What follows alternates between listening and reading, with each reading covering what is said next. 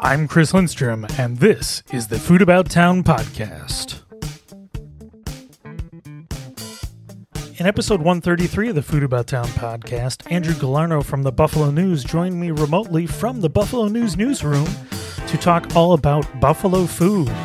I grew up in Buffalo, as many of you know, and it was great to talk to Andrew about all different parts of Buffalo food, but we also talked about restaurant reviewing, which is a big part of my history and part of my genesis of being more engaged with different cultural foods and everything else. So this was really fun. I hope we get to talk more in the future, and we might have some other things going on in the pipeline. So keep an eye out for more in the future. And in the meantime, next week, there'll be another episode of the Food About Town podcast with Ian Atwood from Strange Bird Brewing, which was very enjoyable, and a little bit of a guest appearance at the end as well, which was really pleasant. So stay tuned. We got some more interesting things coming up, and hope you enjoyed this episode with Andrew Galarneau from the Buffalo News.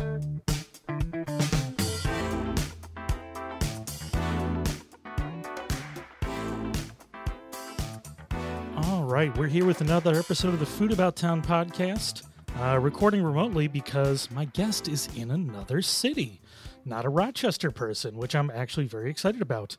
Mystery guest, why don't you introduce yourself? My name's Andrew Galarneau. I'm the food editor at the Buffalo News. I have the best job in Buffalo, New York.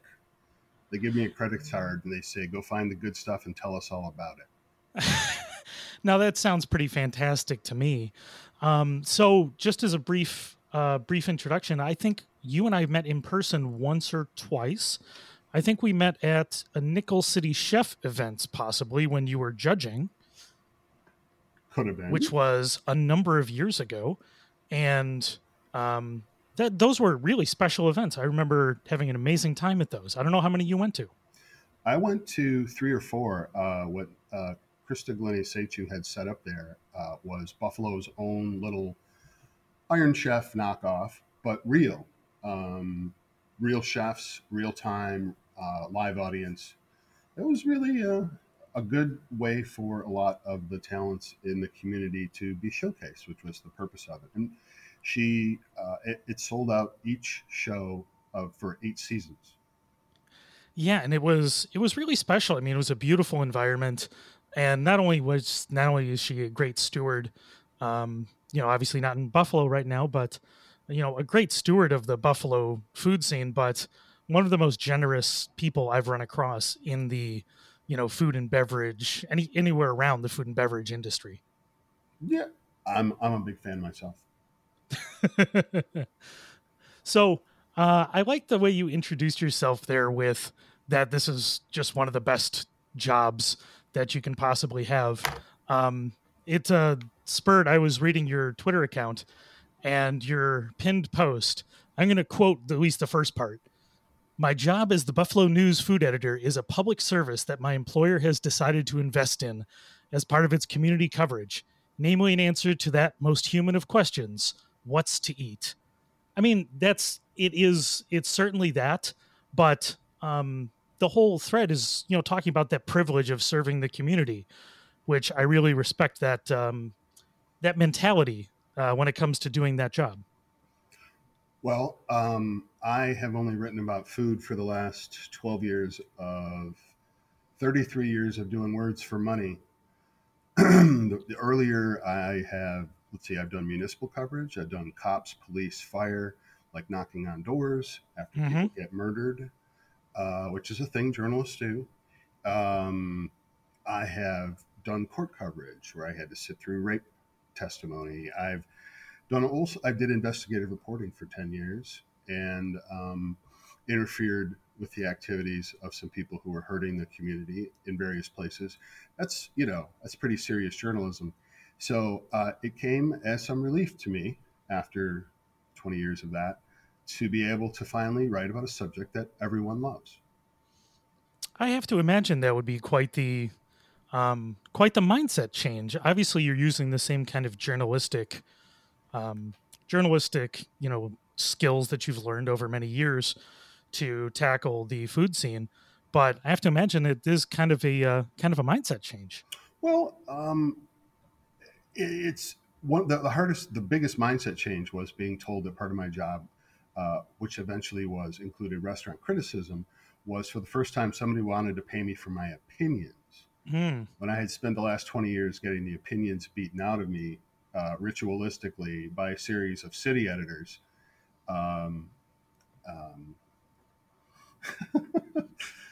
One memorable city editor, Mike Moscardini of the St. Petersburg Times and the Pasco County Bureau, once told me, it's not just that I don't care what your opinion is. I don't want you to embarrass us. So,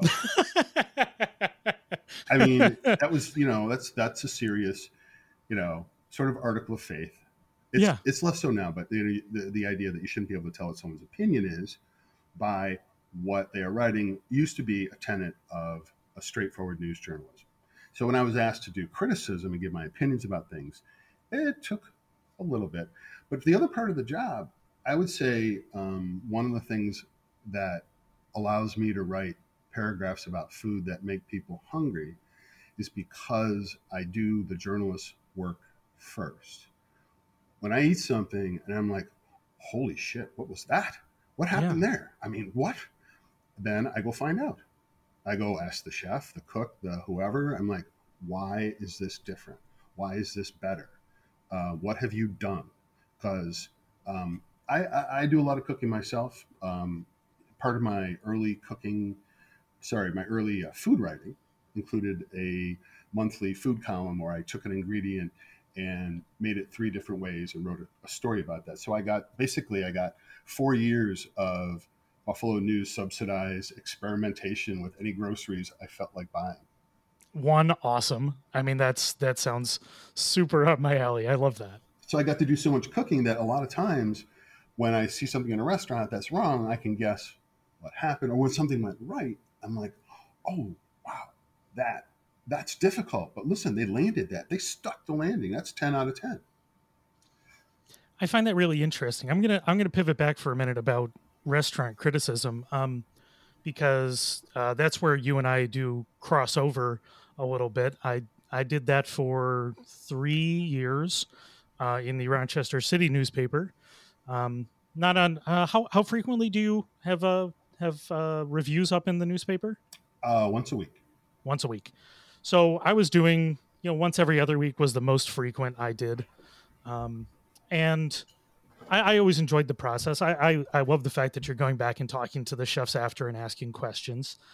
How do you personally choose the places that you're reviewing? And the reason I ask this is, especially being in the newspaper of note in a community, the places you choose to review, that has a pretty large impact on the places that you choose to review.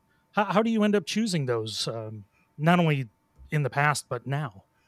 Well, so when I started out, it was more the world must be quantified approach. So I would go to every place and figure out which of my baskets to file it away in. I was given a plate system to work with, and told that anything below 5 plates wasn't worth mentioning. So really I was working from 5 to 10, and they didn't want to do half plates, which gives you six baskets to sort the whole world into. Mm-hmm. And that was supposed to include a range of places that included places that we wanted to review to warn people away from, which was by far the most unpleasant part of my job. It's a big challenge, isn't it? Well, I never enjoyed it. So during the pandemic, we right-sized things because I made the argument that we can't compare. Plates are out the window because we're, I'm going to be reviewing places that are just hanging on, doing takeout, whatever they can, but they're still producing food we want to tell the community about. And also, I switched the approach to less of I'm just an umpire here to call balls and strikes. So if it wasn't good, it wasn't good. And more the way I work now is. If I'm going to review a restaurant, I'm here because I love it or I love something about it. And it's my job to convey what I'm feeling to the reader to help illuminate them and ask them and make them understand to the extent possible that why it's really turning my turbines. Mm. So that's different. And this is, I think, a much better way to operate. Instead of saying I have, because in the end, what they tell me they want is they want me to be somebody who holds up what is best in the community and helps people find the words of praise that it deserves.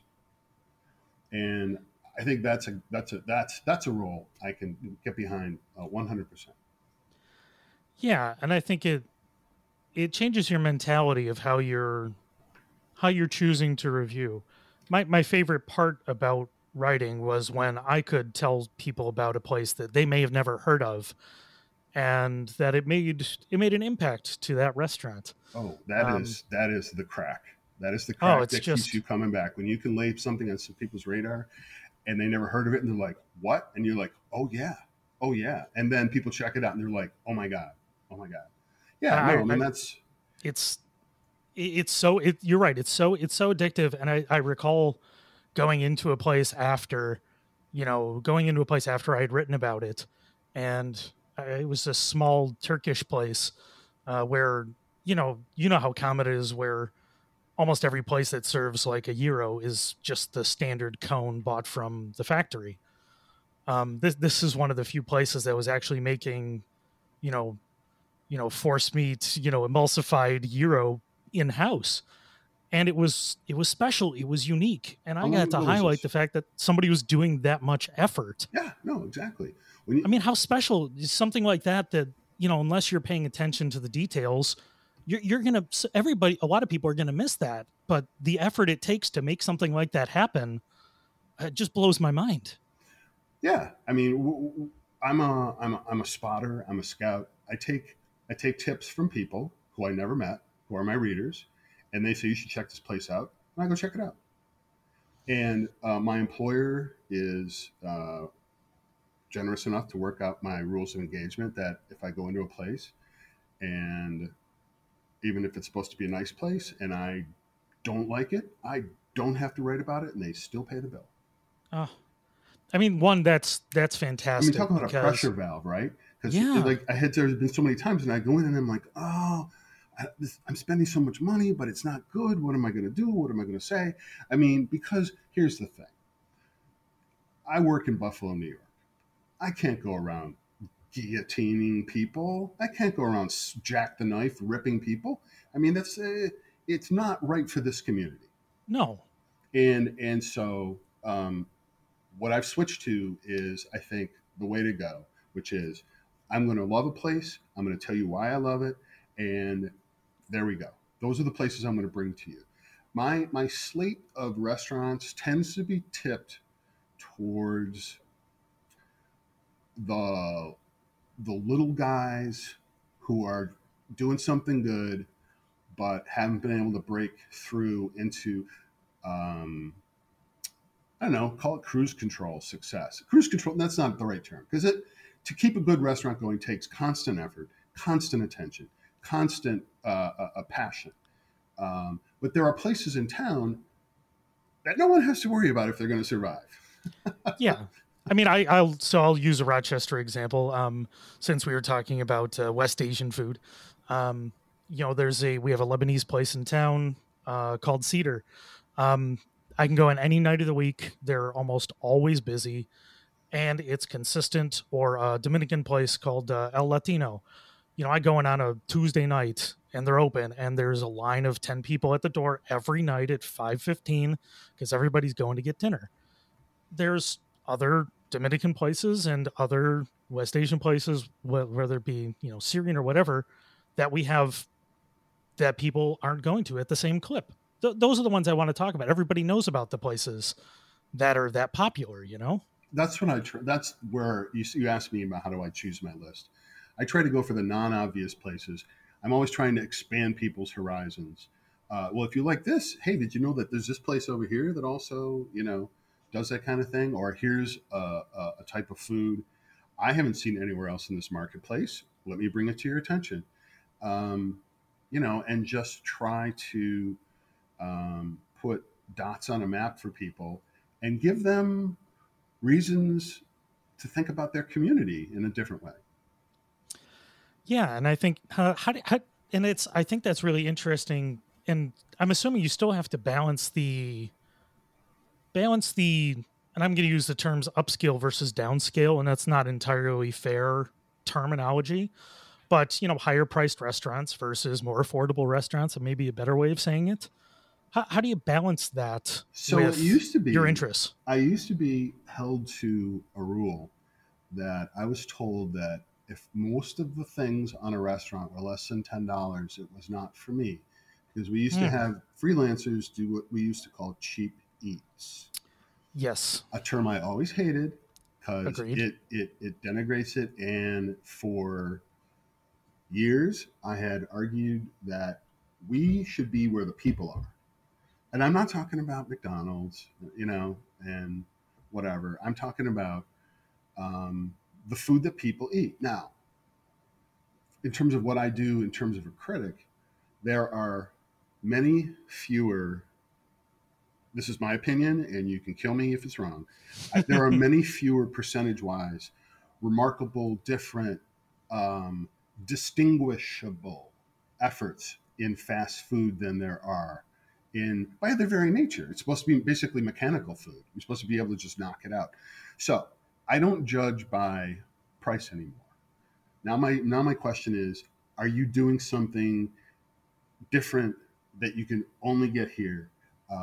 Is it possibly healthy? Is it fun? Is it, does it tie into larger culture? I mean, one example that I use, have you been to Lloyd Taco Factory? I've not been to the factory. Actually, I take that back. I think I went once. I've had the truck a few times when they were up here in Rochester, and I think once in Buffalo, but I'm very familiar. So I love Lloyd, and I wrote a review of Lloyd, even though almost nothing is $10, because they're doing scratch cooking. They're making their own tortillas, even though their tortillas are too small, and I will die on this hill. But they're just doing great work. And they are killing it, especially, which is weird, in the $4 to $7 vegetable side dish range. Mm. They always have like two or three, like an interesting little, you know, quinoa salad with mint and tomatoes and cucumber, or, you know, just, it's different, it's good, it's fresh. I'm eating my vegetables. You charge me $5 or $6 for it, you know. Well, it's a great thing. Well, so few places are putting that sort of thought and that sort of fresh presentation into small dollar packages. I agree completely. And I think that exact description is something I absolutely love.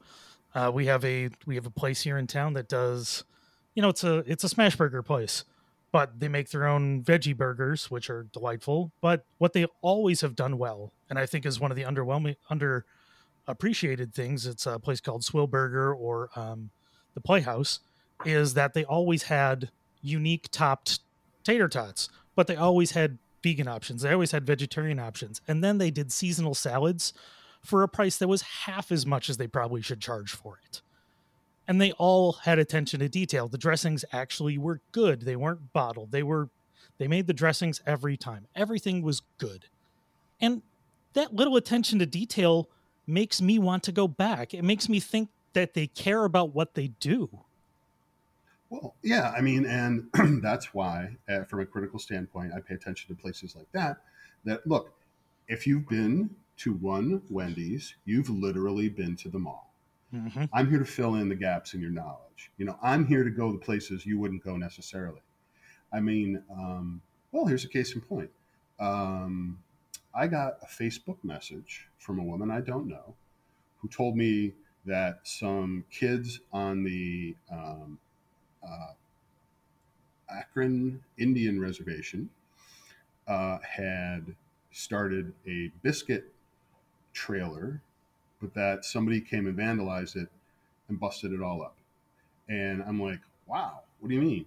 And then I called out there, and Ryan Addisme, who's the husband of the couple, told me the story, and I'm like, "Wow!" But you're gonna power through it, and he's like, "Yeah, we're gonna power through it." So I wrote a news story. So Let me just back up a little bit. Oh, please. My job is officially like 60%, 65, 75% news. And then there's the critical stuff. So the majority of what I do is writing different news stories. I write features.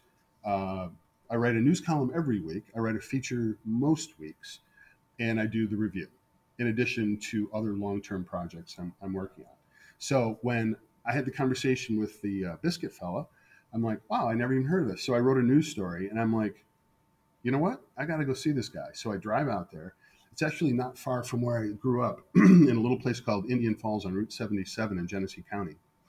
And I was like, I got the biscuit and I'm like, holy shit. Like, I am in the middle of the snow in a muddy field in an Indian reservation.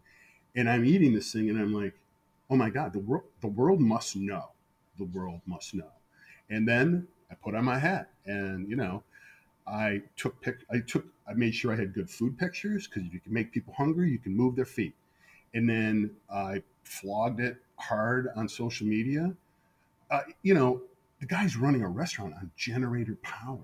Oh, wow. How many times have you heard restaurant people complain about how complicated everything is? Well, throw in generator power. And because they you know, they won't run electrical line that on the reservation during the corona or whatever. Anyways, so I have, 6 months now, these kids have been in business and their business has been picking up and people have been catching on to them and coming out there and being like, you know what? It's worth a 25-minute drive for these biscuits because I can't get anything like this anyplace else. And I have a feature story that's going to be in the next, not this Sunday, but the Sunday afterwards, the Buffalo News, just showing that, you know, they are making it work. And we are as a community, are better from their work, and we can honor what they do. I mean, it's just, I don't know. It feeds the stomach and the soul.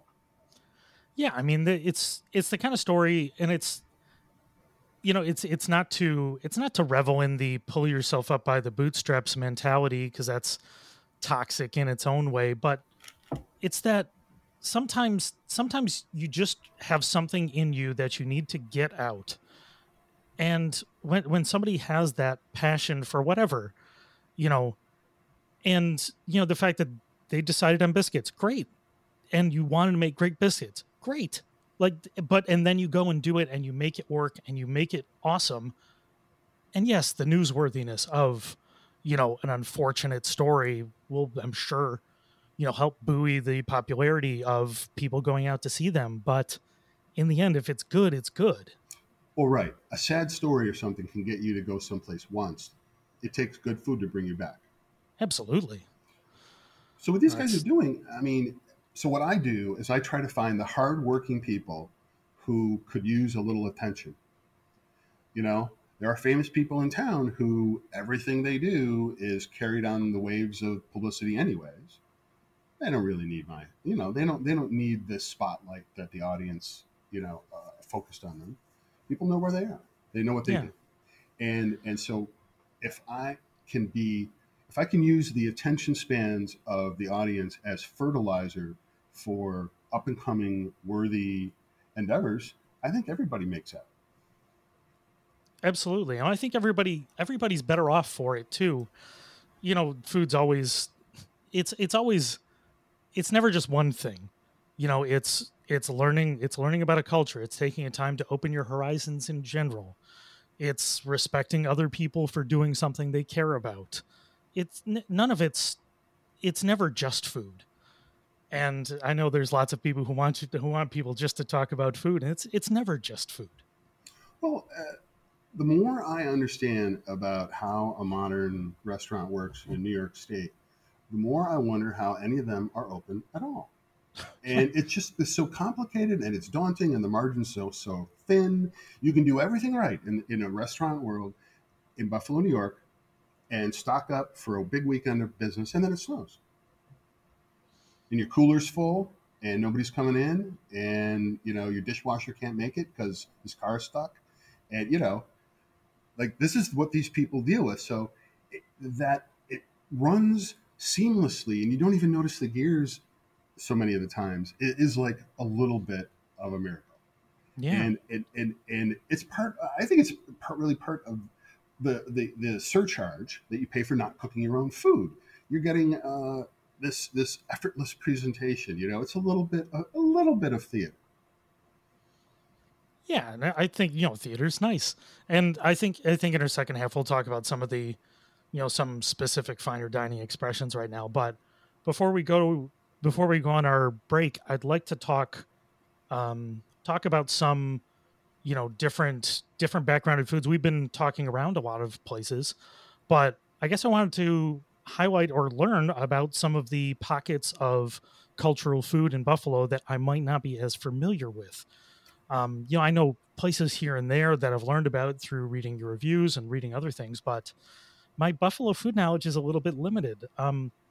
What are some pockets of cultural food that has kind of really been, that you've learned about that have been really interesting? Well, I mean, the first thing you have to talk about in Buffalo is Burmese food. Okay. Burmese refugees leaving what is now known as Myanmar in great droves because of the civil war there, villages getting burned and things like that. And people fled for their lives. A lot of them spent many years in refugee camps in Thailand before they were resettled here by the federal government refugee program. And right now, the city of Buffalo is about 3% Burmese because of the numbers of resettlements and other Burmese that have come to the community here. Really? That's an astonishing number. It's, you know, it's a sizable number of people, and they have opened restaurants. From the first one was Kevin Lynn's Sun Dining, which is 1989 Niagara Street. You know, I've typed it a lot of times when I can recall the address off the top of my head. And there are probably 15 Burmese. They usually pair it up with Thai food. So Burmese food and Thai food, there's a lot of overlap, but there's obviously very distinct dishes in each cuisine because the countries are next to each other. Would you say it's similar? I mean, what I'm more familiar with is Laotian. We say it's kind of a similar crossover, not say it's the same crossover, but where there's some hybridization. Well, since I'm not familiar with Laotian food, I cannot honestly answer that question. But gotcha. Let me just tell you the quick once over on the major classes of Burmese food, at least as shown in Buffalo, New York. Salads. So thoat, T-H-O-A-T is how they usually spell it. Of course, they're all transliterating it.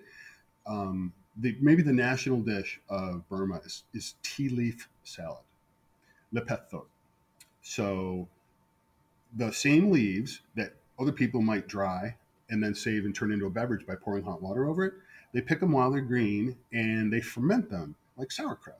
It's a way to keep green vegetables over the non-growing season, over the, you know, whatever the Burmese winter is. So they pickle it, or no, they ferment it. And then, so lepet thoat, tea leaf salad, is a portion of that with like super crunchy add-ons, fried beans, fried little chana dal peas, shredded cabbage, chunks of tomato or diced tomato for juice, and garlic oil and lime juice and peanuts. Sometimes they put little dried shrimp on the top. I call them the raisins of the sea. And if you don't have the dried shrimp on it, that is a completely vegan situation. And it is one of the most fun salads ever. It's like the crunch riot and then the garlic oil and then the whole thing. That is super exciting. And so it makes me want to drive like as soon as possible to go get that. So they also make a one where instead of using the fermented tea leaves, they shred fresh young ginger. Mm. Now, obviously that's going to be a little burny, right? That's going to be but if you love ginger, it's like, oh, shnikes, ginger offered as a vegetable in a salad. Mm. It's pretty intense. So another Burmese dish, this is the one I call the gateway to Burmese food, is ono kok shui.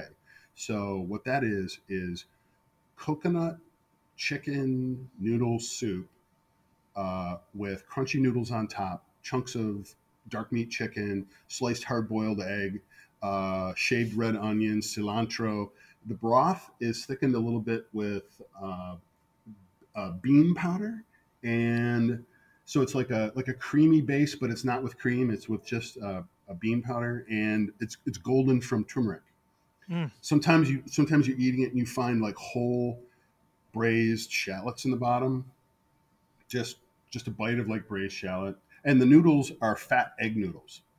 So it's like this whole. It's really comfort food, and it's great. Well, I think that's a great point in of itself is. I think a lot of people have a very limited window of what comfort food is. My comfort food has completely pivoted to comfort foods of the world because there's, you know, that dish you described, I've never tasted that. But with all those ingredients and the obvious attention to detail, you know, but thinking, hey, we don't thicken things with bean flour. No reason you can't, no reason you shouldn't.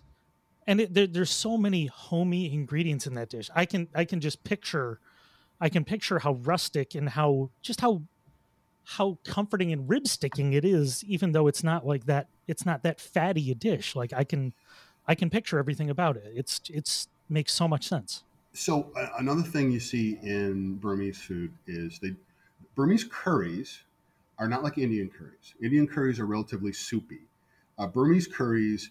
There's usually just enough sauce that clings to the pieces of protein that have been braised. And it's a dark, dank, sweet masala. It's sweet because they cook down onions and shallots and ginger. And so it's like, it's never spicy. It's just got a lot of flavor in it. So they do, you know, pork belly, goat, chicken, the usual. And one other dish that they always have, which is always interesting, is a biryani. It's Burma, but they're making biryani. Obviously, some cross-fertilization from India, which is on the other side of the country. So you got basmati rice, super fragrant. They do a thing where they will, some of the places used to do it. I haven't seen it lately, but the original is apparently you get like a clay pot, like screaming hot on the stove, and you dump a bunch of biryani in it. And the whole point is to get it to like toast and stick to the pot. So you chip it off and it's crunchy. That's pretty baller. No, it is. And it's, again, I love the crossover because yes, you know, the clay pot biryani cooking is kind of classic.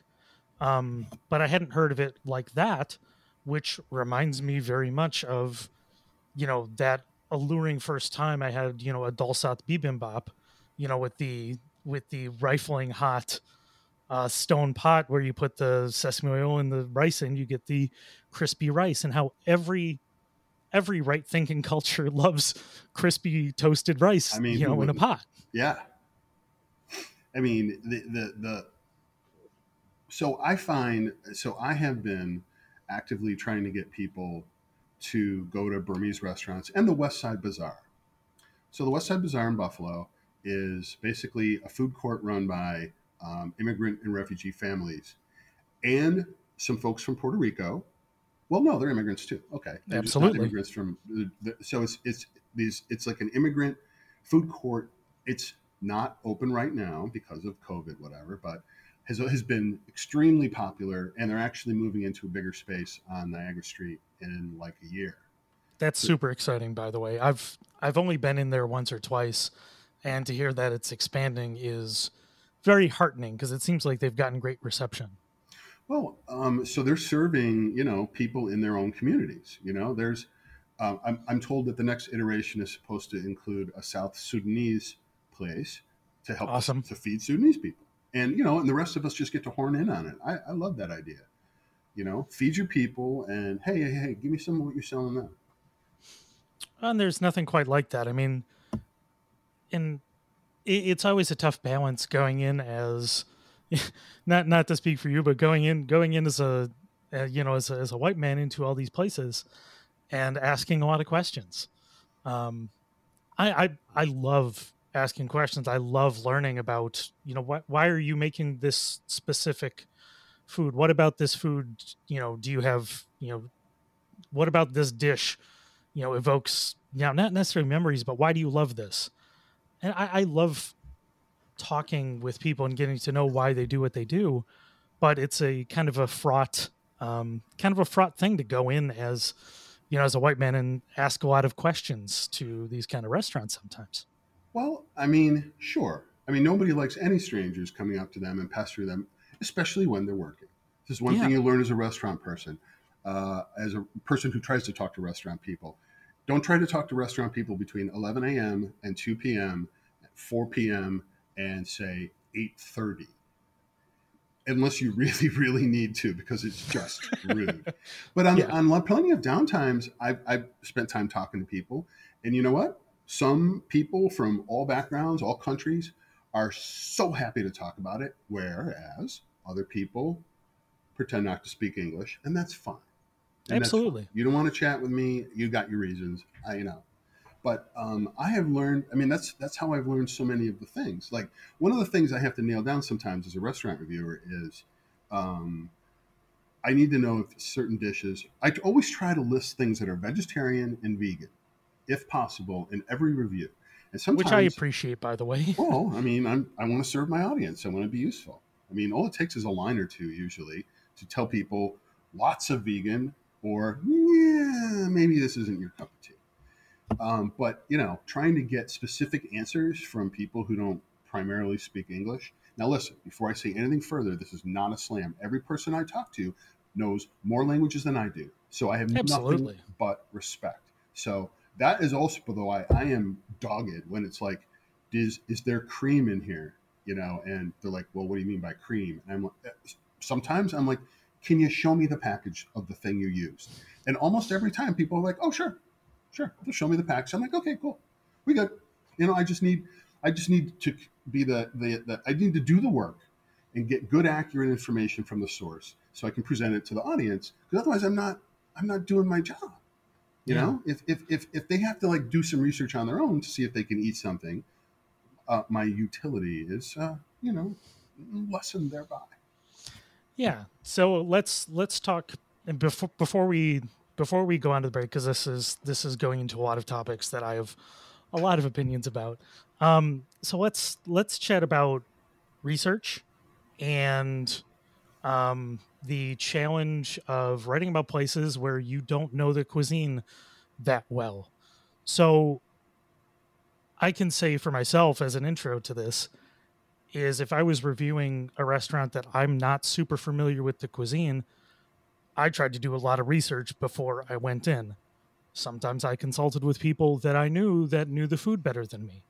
And at least on one occasion, I dragged somebody along to help me learn about it on the fly and tell part of the story. What's your process for going into a place? Obviously, you've done, you know, talked about Burmese food for a long time, but let's say you're going to a new cuisine that you haven't had before. How do you approach that? Absolutely. Best practices is take a native. When I went to do my first full-scale Yemeni review of Yemeni cuisine, which I didn't know the fine points of. I mean, I read everything. I read the Wikipedia articles. I Google. I read all the articles. I read all the recipes. I mean, but still, if you want to point at something in a plate and say, if in Yemeni food, is that salta or fasa? You know, you want somebody next to you who's like, oh, no, that's salta, you know? So you don't have to, so there's no chance, because the greatest shame would be, you know, just biffing it and getting something wrong. So absolutely. I will take either natives or people who have been to that country whenever possible. And sometimes I have looked around quite a bit. In fact, there's a Turkish fella. Once I round him up, we're coming to Rochester and we're going to Asevi, man, because that's the place I was talking about. That's what I wrote about. I need somebody who can habla to know that I'm getting the good stuff and the right stuff. So I show up there and wave at them, and like they're like, "Oh, sure," and then yeah, no. I need. So here's the thing: I take help. I actively recruit help. I want somebody who can talk to what we're doing here. Somebody, if I'm going to a restaurant that's been there for 20 years, I want to bring somebody who's eaten there for 17 years. Every advantage I can possibly get to be able to deliver actionable intelligence and insights to the audience. Yeah, it's, I find it, it was one of the biggest challenges for me. And I relished that part of it, was trying to really learn about something.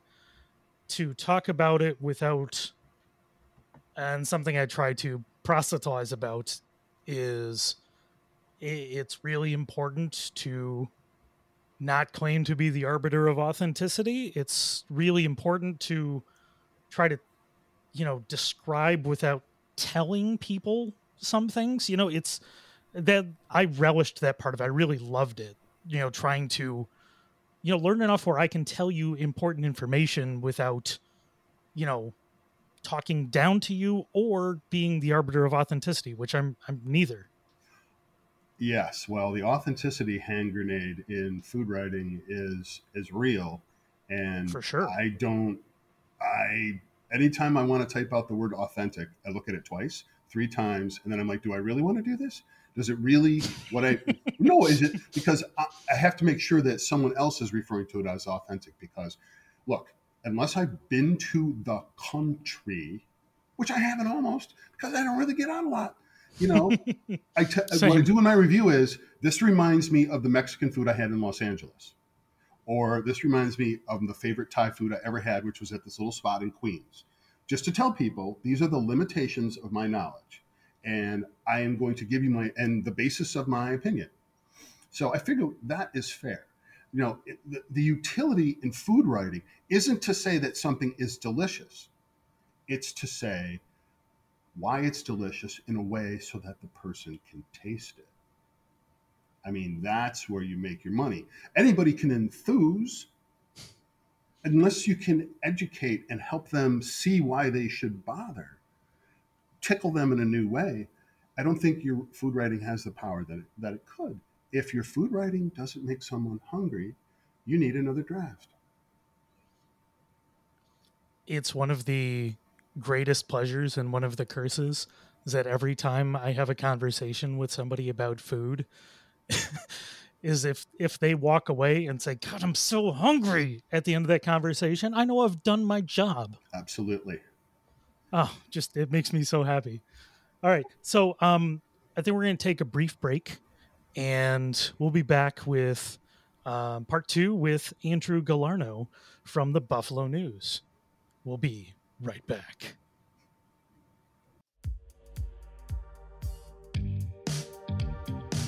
This episode of the Food About Town podcast is brought to you by Curate. Curate is bringing dinner party experiences right to you, either with delivery or with pickup options at the historic German House. We send out customized pairings for every event.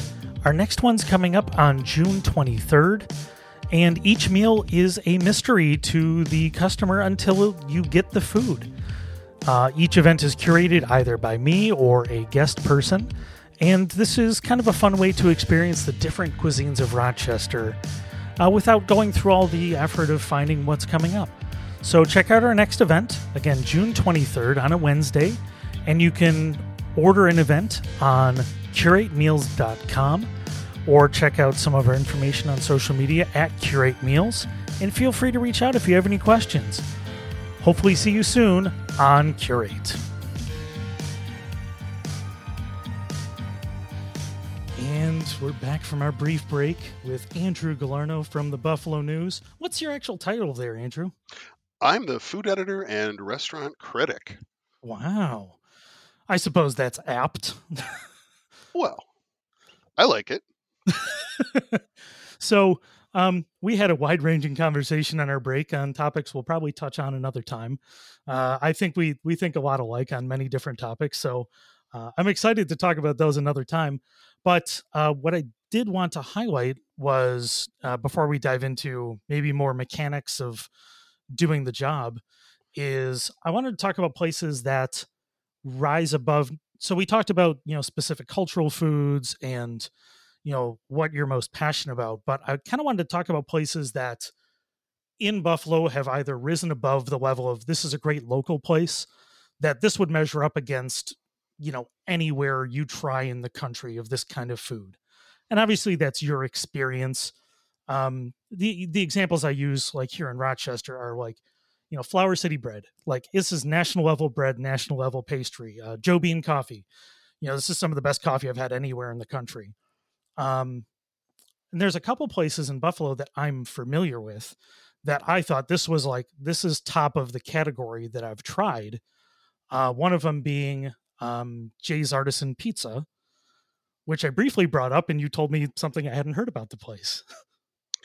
Well, Jay sold it. Jay doesn't work there anymore. But the good news is the same people who have been making every pizza there for the last 2 years still own it. So they're same pizza makers, just the ownership structure has changed. Yeah. And, you know, it's the kind of place that like, oh, this was, and, you know, I met Jay online when he was, you know, a crazy person talking all sorts of shit about all sorts of places. And that was like, okay, I know this guy. I know what he's about. I can tell his passion. And the nice thing is that, you know, his pizza always backed it up. And I'm assuming if it's still that good, it was really special level stuff. Actually, if you go look at my review online, I declared that Jay's Detroit style red top spicy was my favorite pizza in the known universe, period. Time to take a stand. And I loved the fact that he was, it's fascinating. Detroit style pizza popped in Rochester over the last year. And how many people, because there's 3 or 4 places here, like, oh, I love this one versus this one versus that. Cause you know, Detroit style pizza is on trend right now. We should define it for people who don't know what Detroit style is. Yes. So Detroit style pizza is a high hydration dough, hopefully with some fermentation on it.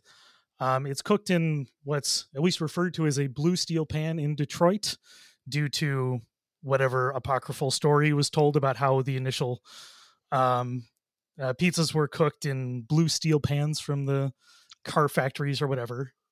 And its distinguishing characteristic is that it's finished with cheese all the way to the edge and overflowing on the pan. So literally every bite of crust has got a cheese chip on it. I was going to use the term frico and say, you know, to make an analogy to fine dining, you know, fancy presentation, frico cheese. It's got a frico on the cornicione. Oh, I love that term so much. It can be so pretentious if I use it the wrong way. So the other place that I was going to talk about that, you know, I've only been like once or twice was, I forget the whole title. It's like Wax Light Bar Ivan or something like that. That's right. Wax Light Bar Ivan. It is consistently the most creative, but also good menu in town. Honestly, they are pushing the envelope. So recently, I wrote about their speedy kohlrabi. So they took kohlrabi, made it into batons, marinated it speedy style as of the Binghamton skewer, and grilled it off and served it with sauce. I mean, when I was there for review, I had a dish that sometimes you eat something and you just realize that it's just blown away your frame of reference. Like it just blew a door off. I had, they served, it was farfalle, I think, with a ragu of beef and strawberries. And it was so good. I was like, you know. Yeah. And that's the kind of experience you can get at Waxlight. Look, Waxlight is a test pad. There's occasionally going to be things that you probably won't like, but a lot of the things are like $3, $4, $6. And you can try a bunch of different stuff. You might not love it all, but the chances of you meeting a couple of dishes that make you change the way you look at what you're eating and being delicious, you know, none of the interesting ideas are any good if it tastes like ass, or even if it's lame. Yeah. Well, I think the reason I bring it up is, I recall, you know, when I was more in tune with the Buffalo scene, you know, the head chef, Ed Forster there, I recall going to one of his pop-ups at the grain silos when he was doing this, just what was one of the most inventive evenings of food I'd ever had, you know, presented so uniquely and you know, in a way that this was his pure vision of what he could do with food at the time. And it was like amazing. And one of the transformative food experiences of my food writing and food experiencing. But to combine, you know, some of that creativity with, you know, somebody as talented as Tony Reals still there as well? Tony Reals, yes, first class cocktail magic. And, you know, also Jessica handles the wine, and it is just a great list by the glass, by the bottle. Really a kind of place where if you can settle in and look at what they're doing there. And if you're the kind of person who likes a meal that makes you want to talk about it, I think you need to go to Waxlight. Yeah. I think it's hard to overstate how a place like that can change your mindset on what your expectations really are. It's a place that's almost definitely undervalued for how special it is and how approachable it is and how much attention to detail that they do. I was completely impressed a couple of times I'd went, and I'm excited to go back now that I'm starting to venture out into the world again. A couple of other places. Oh, please. So if like a lot of my, you know, when my friends show up from out of town and I can only drag them to a few places and I want them to hit the high points, you know, two other places that are doing what I would say outstanding work right now. Prescott's Provisions, which is in a rehabilitated former automobile repair shop in the city of Tonawanda, right next to the Erie Canal, but on the Erie County side, not across the river, is doing fantastic work. Vincent Thompson, a former chop house chef, has really stretched out there with dishes like one of my favorite dishes there is their they've got a chicken sausage with a lot of fennel in it. It's a narrow gauge sausage, and it comes in a coil, and they grill it. So it's narrower, so it gets snappier. And then he serves it up over polenta with giardineria, which is that diced Italian pickle, and get this, andouille vinaigrette. The dish makes complete sense. I mean, $28. That's, right. And that's, I mean, you think about that, and that's, those are the kind of dishes that make you think a little bit like, how did you come up with something? How'd you come up with something like that? And then when you step through all the ingredients and all the food in there, how much it makes sense and how much balance you can do with something that it's kind of over the top in a lot of ways, but like I can picture the balance with the way you described that.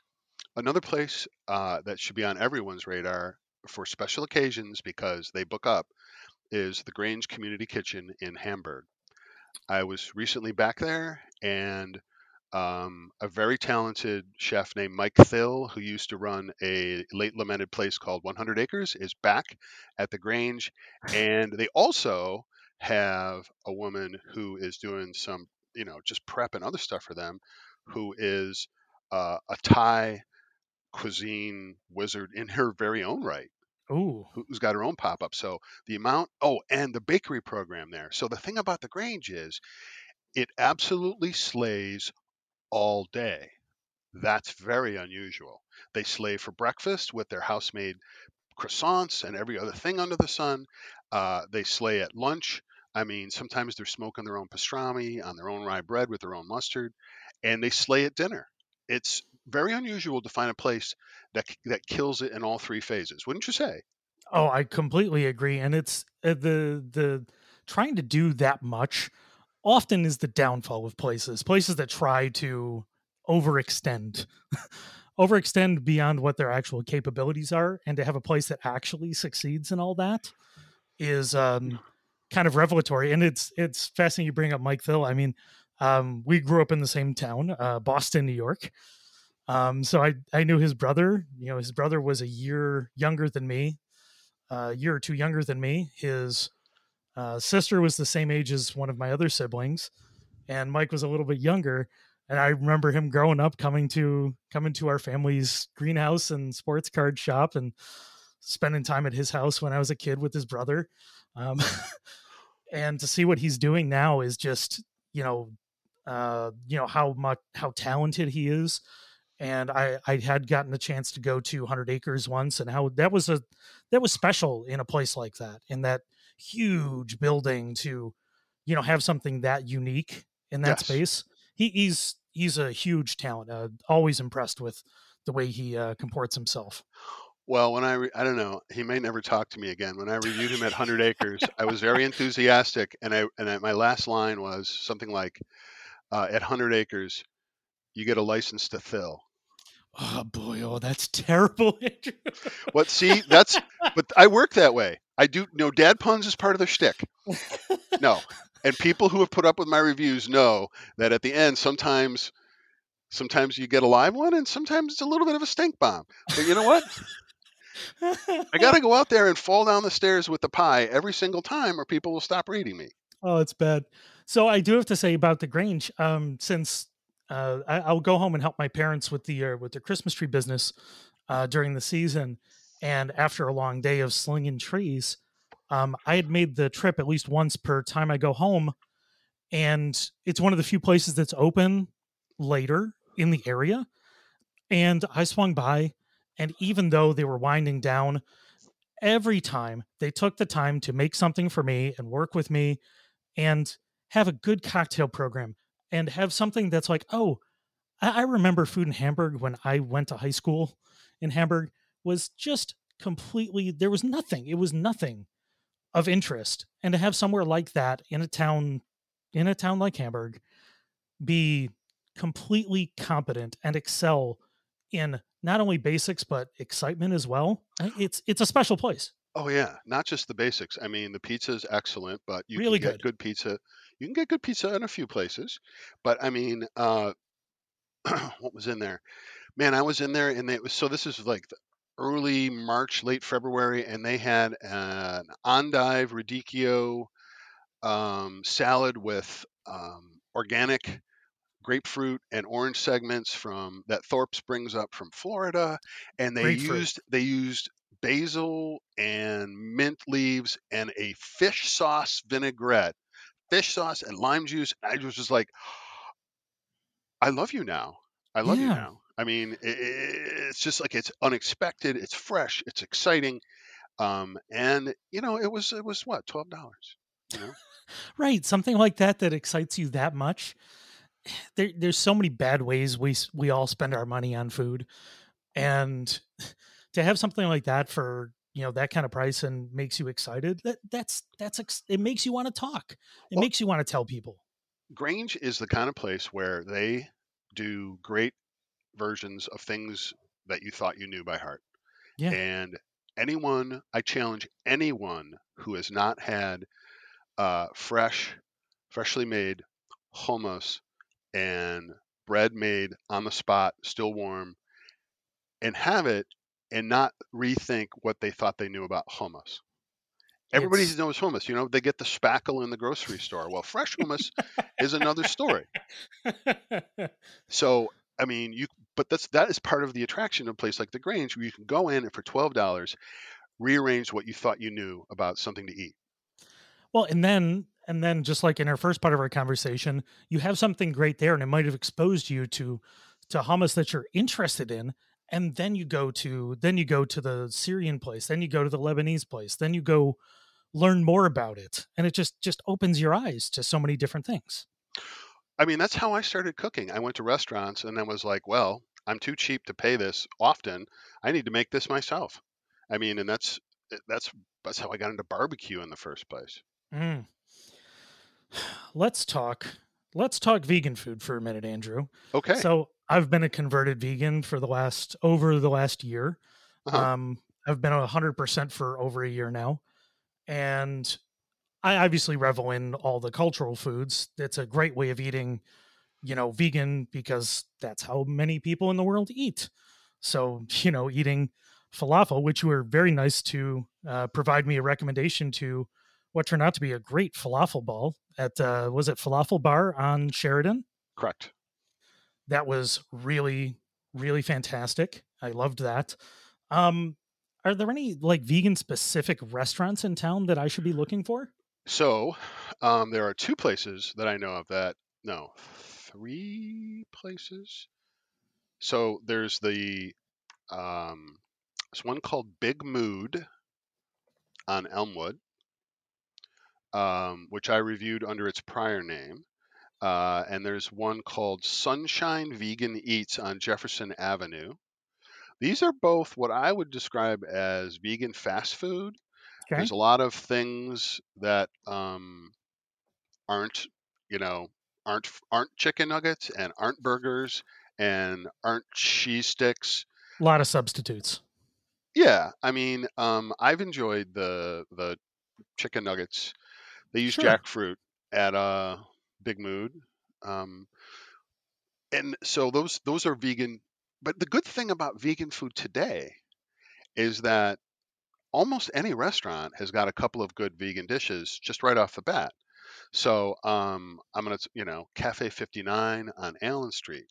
They're in the heart of the Elmwood Village, Allen district. So they've been feeding vegans for a long time. They do something in there I've never seen before. Actually, I said in my review, I think more people should steal this idea. They make polenta wings. They actually just take polenta, slice it up, fry it up, and then toss it in wing sauce. And you know what? It's pretty good.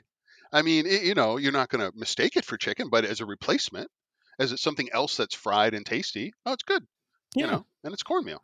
I mean, generally, fried things in buffalo sauce are delicious. I've had really great cauliflower wings when you actually get a nice hunk of cauliflower and you cook it that way. You get a little texture. Yeah, it's great. I mean.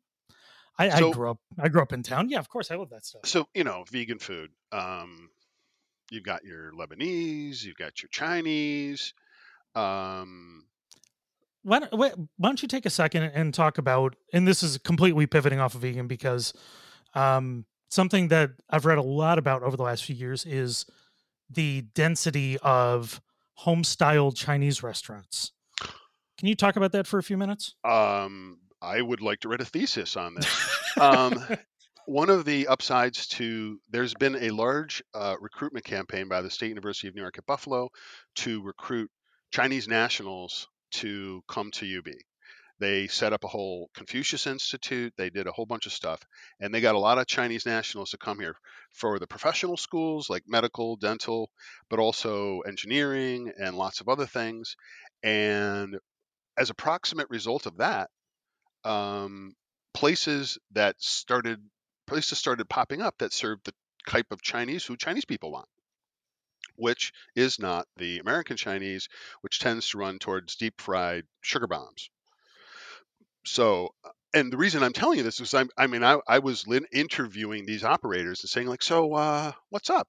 And half of the restaurants, there was six of them now at least, including a dedicated hot pot karaoke venue called Little Lamb on Sheridan Drive.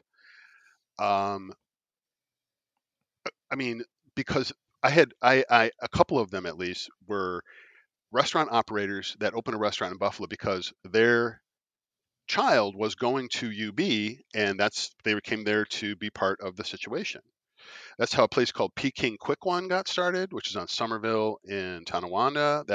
And then the lady who opened that one sold it, took care of her kid for a couple of years until she was old enough for daycare. And then she went and opened up a place called Home Taste on Delaware Avenue in Kenmore. When I walked in, I had got this report from one of my spotters. There was you're not going to believe what's going on in Kenmore. And I'm like, oh yeah. And they sent me the menu and I'm like, when can we be there? And what was, before you do say that, what was the thing that you saw in there that was I got to go now?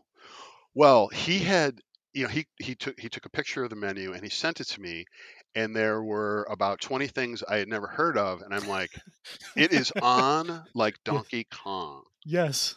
And then what I do when I see something like that is I arrange for a table of people. 6 to 8 is usually good. And we fill the table with things we never heard of before, and we say what we think. And I walked into the restaurant. My friends were there. I walk in, and it's the woman who started the first restaurant. She's like, oh, because here's a real story. So the first time I realized that Peking Quick One, the first one, wasn't just another $5 pork fried rice joint was I walk in, I'm waiting for, somebody had asked me to pick up an order of General Tso's chicken, which I did, and then I'm waiting to check out, and I notice she's handing this other menu that's all in Chinese to some of the Chinese cats. And I'm like, hang on, what's that? And she's like, oh, no English. And I'm like, you don't have this in English anywhere? She goes, well, I have one copy. And I convinced her to trust me with it, and I left, and I came back the next day. I ran off 100 copies, and I'm like, you need to hand this out to make clear to people what else you've got going on here. And what we're talking about, dishes like celery with beef, mala pork, a lot of egg dishes, a lot of Chinese home cooking, and they're just making omelets with different things. It was just this education, and I got to spend enough time talking to her where she could point out, the fine points to me. Anyways, what's my point here? There's so many Chinese restaurants because there's so many Chinese people. I actually, and we're starting to see some of the regional ones too, some Sichuan stuff. Yeah. Xinjiang. So I need to make, you have motivated me to put a new article on my article to-do list. I need to do an updated Chinese guide, because there's a lot of Chinese food and a lot of it's very good, but no, there are no soup dumplings. I'm sorry. I think I saw somebody come up here to try at our new dumpling place in Henrietta. I forget if that was you or if that was somebody else. It's been a bunch of people. I actually drove up and I ordered all the dumplings at your dumpling place in Henrietta. Yeah, Dumpling House, I believe it's called. Yeah. Did you see me write about it? I did. I didn't, actually. I didn't write about it because it wasn't good. Now, it's too bad, because I went when it first opened. Well, here's the thing, especially in Chinese restaurants, you got to understand how it works. Some of those cats are only there by the week. Yeah. So things can change quite rapidly depending on the quality of the labor that the owner has in this week. So I never write off a Chinese place. It can turn on a dime, Another time during the pandemic, I had spotted what appeared to be allegedly a Malaysian restaurant in Rochester. There is Cocoa Garden. Yep. Well, I don't know what happened, but when I got there, the bag of food that guy handed me was in no way Malaysian food. It was like something that looked like it had been cooked by somebody who had Malaysian food described to them once and not elaborately. Yeah, and I probably was the one that told you about that place. No. But see, this is the life we have chosen. No, we have to go find. We got to go see. You got to go see. Oh, for sure. You always have to go. And I think it's a great point, because I've been to many places that were recommended of all different shapes and sizes and prices and cuisines. And I've had people, extol the virtues. And then I'm like, I don't see it. And then sometimes you're right. I've also gone back to places, and you see sometimes it was an off day, or some days it was, a different chef cooking or whatever. It is part of the challenge of doing what we do as well, is understanding that sometimes things aren't right that day. That's part of the reason when I do a review, I show up anonymously. Nobody knows I'm coming. If you recognize me, great, you recognize me. But what are you going to do? You're not going to run out and buy a better piece of fish than what's in your cooler, The chef's not going to be like, let's throw out the menu. I've got a more genius sauce to make. Because somebody else walked in the door. No, the whole thing is put their best foot forward. Right. And that's fine. But what I do is after a couple of days, give them a call, say, hey, we're going to do a review. Let's set up photography. And then I talk to them about what's going on. There have been times when I decided, I am not going to write this review now because of things that were coming or things that weren't happening. And sometimes you get, you learn about some different things that are going on. One time I went to a good restaurant, and it was kind of disorganized, but then later I found out that the head line cook was in the ER because he had cut himself real bad. Or no, actually a pot blew up and had covered this, like he had to go to the ER. And so everything was just, obviously you wouldn't want to share that account of evening with anybody. I don't know. You try to do the maximum amount of actionable intel and the least amount of harm. Yeah. I think that's a great way of going about it. But one, I'm super excited to hear more about the, you know, what is Chinese cuisine in Buffalo right now. One of the things I've tried to learn more about during the pandemic times is I tried to learn more about regional Chinese. My knowledge is still very limited, but I started watching a YouTube show from a couple in China, and they talk about, you know, these specific dishes from regions, you know, and they'll talk about, you know, Hunan and Guizhou and, you know, Sichuan versus this, and like, oh, this is fascinating. I'm learning a lot. So, okay. So I'll talk about a couple of dishes you can get in Buffalo right now. If you Google carp in the shape of a squirrel or fish in the shape of a squirrel, mm-hmm. It's a Chinese dish. And it was invented like 1,000 years ago for some emperor's banquet. And what it is a whole fish prep with a lot of cleaver cuts that when it fries, it gets kind of, it arches its back, and it kind of, if you Google fish in the shape of a squirrel. That is fascinating. You can get that in Tonawanda.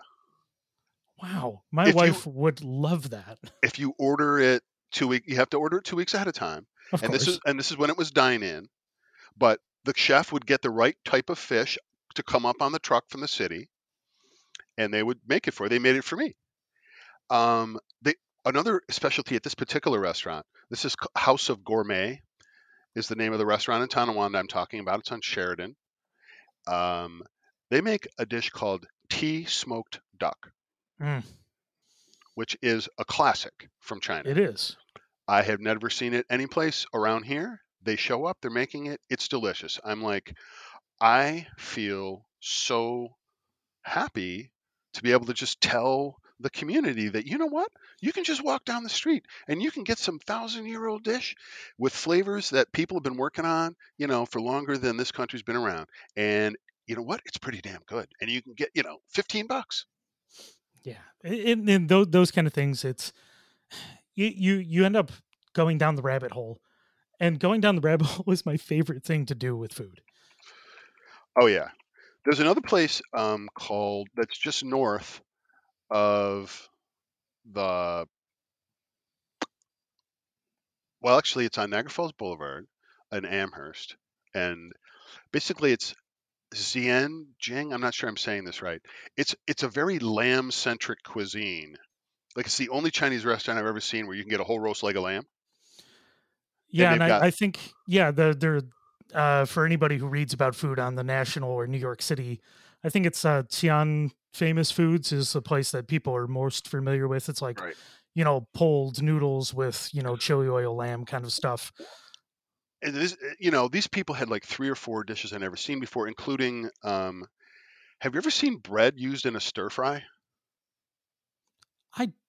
I've done it at home because I had leftover bread, but I don't think I've ever seen it in a restaurant. This is, I guess, a thing from the cuisine is they fry up, they make a particular bread and they slice it for it to be fried up in a stir fry. I mean, think about that, stir fried croutons, Chinese style with like lamb and stuff like that. That sounds amazing. So, one more place I'll just tell you about. So, so Home Taste. Home Taste is named Home Taste because it's where the Chinese kids go. And it's this little place on Delaware Avenue in Kenmore. And when school was in session, it was filled every night with groups of Chinese kids. And they have like 300 dishes on the menu. Cumin lamb is one you cannot miss.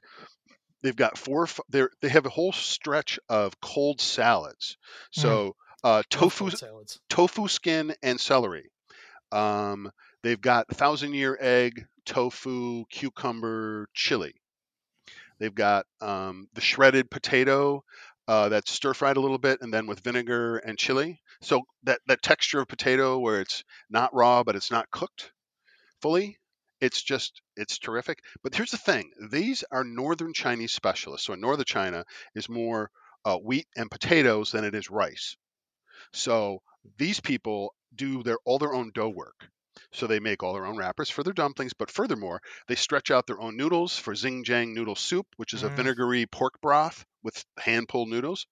And they also make an interesting thick style of scallion pancake, not the thin, crispy fried one, but like a thicker, it comes out almost like a low, I don't know, just like a thick flatbread. Anyways, they do dough work. They've also got stuff on their menu that I haven't seen anyplace else. Like if you're looking for pig's feet and fish bladder as a stew, I mean, they'll hook you up. They have stuff that I'm not necessarily that into. It turns out kidney has got a texture that I don't really enjoy eating a lot of. Yeah, it's an odd crunch. Yeah. It's one of those, I've had it a few times where I liked it. But you know, it's, there was a few awful meats that if you can get away from the texture and enjoy it for what it is, you know, I was never a huge like tripe fan, but you know, if I went to a Szechuan place and I had it's many different names, but you know, it'd be like the, you know, tongue and tripe cold Szechuan mala dressing on top with black vinegar. You know, it's one of those dishes that's like, oh, this makes sense. But I've also had tripe at times where it was a bit overwhelming. And then Home Taste is the only place around that you can get fish dumplings, fish and leek dumplings instead of meat, instead of pork or whatever. One last place called Miss Hot Cafe, which serves the damnedest dish of pickles, fish, and donuts I ever had. Oh, that sounds like it's like if you're stereotyping, you know, the random pregnancy cravings in a sitcom, you would say fish, donuts, and pickles or something like that. I mean, you understand, as a food writer, I sit down at a restaurant, they serve me a dish. You've ever seen those long Chinese crullers? Mm-hmm. Sometimes they serve them with like soy milk or you get it with that rice porridge. Yep, I've had them in Chinatown Chinese bakeries before. Well, and so this dish is pickled mustard green, white fish, and like a light white garlicky sauce. So it's tangy from the pickles, nice white fish, lots of garlic, and then bring in donuts for Dunkin'. These crullers, yeah. Right? You know what I'm talking about. Absolutely. And so when I tell people, do you ever think that I would tell people before I took them literally in there, I bet you I can get you to eat donuts, fish, and pickles. And they'd be like, oh, gross. And then later on, it's like, yeah, score. Oh, and it's just those kind of things too. Those always made my day. And like, we're just going to order a bunch of stuff. If you're willing to experience this, like you're going to have a fun experience, and hopefully you're going to walk away having learned something, but also just loving having done it. Love of the game, man. I mean, every time I walk into a place and meet a new cuisine, it's like opening a door to another country.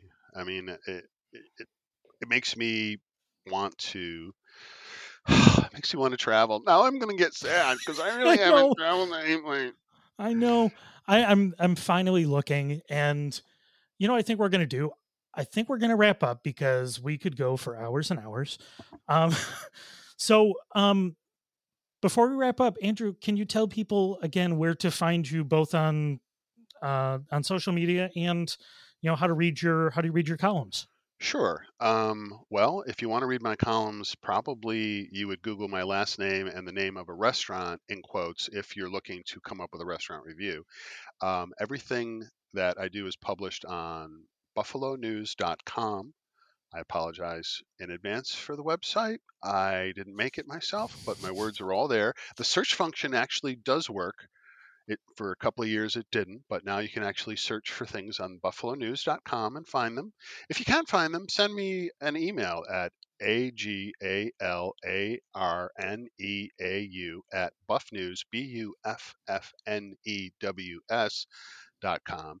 Because why on God's earth would you give us the right email address? And I am very findable on Facebook. I'm on Instagram @BuffaloFood, also Twitter @BuffaloFood. I consider taking questions and comments and trying to find things for people and trying to help people figure out if there's any X in, you know, Y county. That's my job. That's what I love to do. Many times I learn things from the questions. So I always encourage them. No, and I've always appreciated your availability, and from everybody I know who's, you know, tried to get in contact with you to learn something, that receptive nature is definitely appreciated from my side. And as somebody who's a sporadic Buffalo attendee, even though I'm a native, it's I've learned a lot from reading your reviews, and I would definitely recommend people to read Andrew's reviews. And if you like them, you know, subscribe to the Buffalo News. And if you hate not in town, and if you hate them, send me a note and tell me everything I'm doing wrong. No, I'm sure nobody's ever done that. I almost never don't learn something. Absolutely. Well, Mr. Galarneau, this was a pleasure. I appreciate the conversation, and I really hope we can do it again. So if you learned anything, try to go to some of the places we mentioned. There's a lot of amazing food in Buffalo. So if you're here in Rochester, make the very short drive to Buffalo for a day trip, and you will get a really fun and different experience than you do in Rochester. Both towns have fascinating and interesting foods, but, you know, make the effort to try something we don't have here. And if you have questions, pester Mr. Galarneau on social media. Bring it on. Thanks so much for your time, man. Have a good night. See you.